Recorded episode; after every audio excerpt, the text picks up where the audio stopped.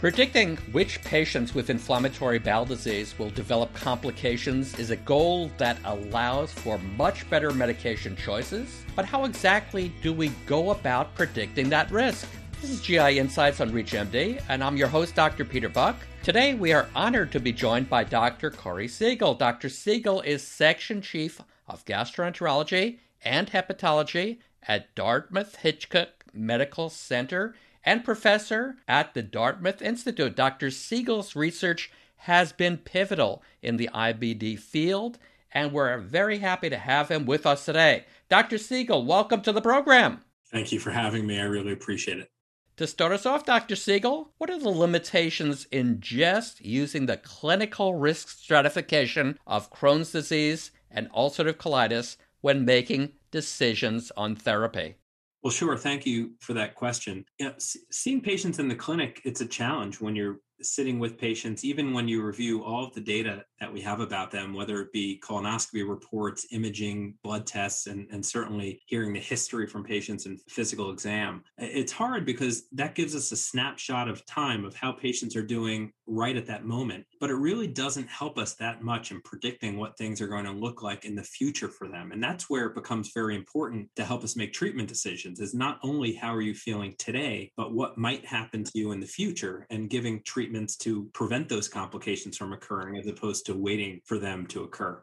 And along those same lines, what are the risks of using serologic and genetic markers alone? So, there are a lot of evolving data now about certain genetic markers and serologic markers and, and thinking about how they play into Crohn's disease. And again, using them as tools to predict the future. However, they're not quite good enough individually to be used to really give us a precise prediction of what might happen in the future. They're helpful and they're helpful to show us which patients may have complications over time or have a more severe disease course. But again, on their own, they're not highly predictive. It's when you start trying to put these factors together and use them in combination that we learn more and really become more precise about who might have a higher risk versus a lower risk of disease complications. And what role does the microbiome play in risk stratification? We're learning about this right now from a practical standpoint. It doesn't really help us too much. We don't know exactly with a patient coming into the clinic running some microbiome analyses to use those results to guide us. But we're definitely learning, and a, a, number of groups are working on this. Probably one of the most interesting papers that came out on this pediatric population published in The Lancet in 2017. Subra Kugathasan was the first author on this, uh, called the risk cohort. And they were able to identify certain bacteria that are in the patient's gut that are more predictive of certain complications. And they were specific, you know, specific bacteria associated with either strictures or penetrating disease, such as fistulas or abscesses, that really helped identify which patients might go in one direction or the other. So if you want to fast forward a little bit to the future, you can imagine that at baseline, we're meeting patients, we're getting an array of information about them, including assessing their microbiome and using those results to think about which patients might have have specific disease phenotypes and address those up front and proactively try to protect against that with treatments. And I understand there's even some research at this point of using the microbiome as a treatment for inflammatory bowel disease. Yeah, that's right. There's something different about the microbiome of patients with inflammatory bowel disease. The big question, the age old chicken and egg question, is the microbiome changing because of IBD or is IBD occurring because of the microbiome? We think it's probably the latter, which is IBD may be occurring because of the microbiome, in which case, if you can change it or alter it in some way, then we might be able to change disease course. And for instance, the proof of principle in this is with fecal transplantation, which is used in ulcerative colitis more so than it has been in Crohn's disease from a research angle. And in fact, they have been able to change the course of a flare of disease using a change of microbiome through fecal transplant. So, a lot of work to do in this. Again, fast forwarding to the future, you can imagine that we find a patient who's at risk for certain complications, or even if you want to go back in time a little further, at risk for having inflammatory bowel disease. And can we change the microbiome through different techniques that are being developed now to help prevent IBD completely or even even just try to prevent certain complications that occur as a result of Crohn's disease or ulcerative colitis. For those just joining us, this is GI Insights on ReachMD. I'm Dr. Peter Buck, and today we are discussing how to identify IBD risk factors with Dr. Corey Siegel. Continuing our discussion, Dr. Siegel, what are microRNAs and why are they important? Let's think about why people get IBD, and then that might help us understand why microRNA is important. So we don't understand exactly the pathogenesis of IBD, but we know it's some combination of genetics and the microbiome that are in your body, the environment, and then your immune system. And then genetics, we've been studying for decades now in inflammatory bowel disease, but it doesn't really sufficiently explain the pathogenesis. We know that genes are different in people with IBD for the most part compared to people who do not have IBD, but just having those genes or not having those genes doesn't really explain it all. MicroRNA are pretty much how it sounds. They're small RNA particles that regulate gene expression. So, when do those genes turn on and off, and how do the genes behave? Which might be more important than do you have the genes or do you not have the genes? And when you think about how that might play a role, we know that microRNA are involved in a couple of really important processes in the body. One is around intestinal barrier function. So, your intestine protecting you and not allowing certain antigens or certain things you eat or certain bacteria to stimulate your immune system. And the other then is around inflammation. So if the microRNA are acting differently in people with IBD versus those who don't have IBD, or those with active IBD versus inactive IBD, then that might give us an opportunity to think about how to intervene and either treat or prevent the inflammation from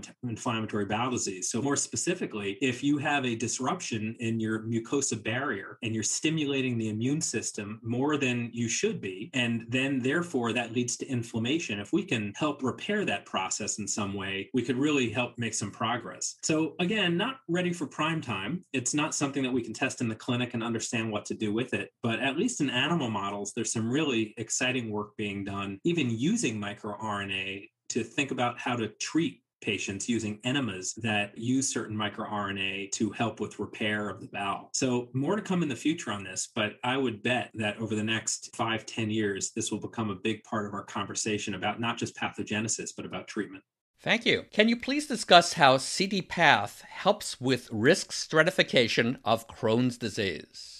Oh, sure. CD-Path is a product that we helped develop and really proud in the progress it's made. CD-Path is a computer prediction tool to help us risk stratify patients, determining which patients are at low, medium, or high risk of having complications of Crohn's disease. Complications being defined as strictures or internal penetrating disease or fistulas. More plainly said, which patients are at risk for requiring surgery. And if we were able to predict which patients are at high risk versus low risk that can really help guide our therapies. And to me, as a clinician, this is one of the most challenging things we deal with. And I mentioned this earlier when we see patients in clinic, it's hard to tell which way they're going. It's hard to tell if they're going to do okay for five, ten years and really have symptoms but not complications versus those who might rapidly progress and be in the operating room within six to 12 months. So CD-Path was a tool developed combining many of the things we've already talked about. It combines clinical markers, serologic markers, markers and genetic markers and puts them together in a risk algorithm or risk tool to stratify patients, again, from low, medium to high risk of having complications over the next three years.